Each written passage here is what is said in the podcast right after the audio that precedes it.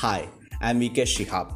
Today I'm reading a paragraph from the famous book The Psychology of Selling by Brian Tracy. Why people buy? It's uh, buying decisions are emotional. Wanting to think it over.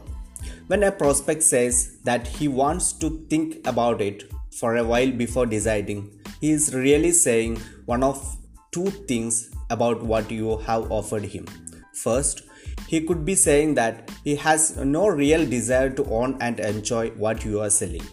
For some reason, you have not connected with him at such a level that he is convinced he will be better off with your product or service than he would be with the money that it would cost.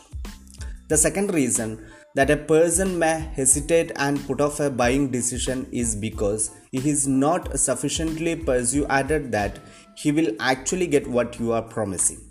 He is saying that you have not given him enough emotional reasons for him to make a buying decisions.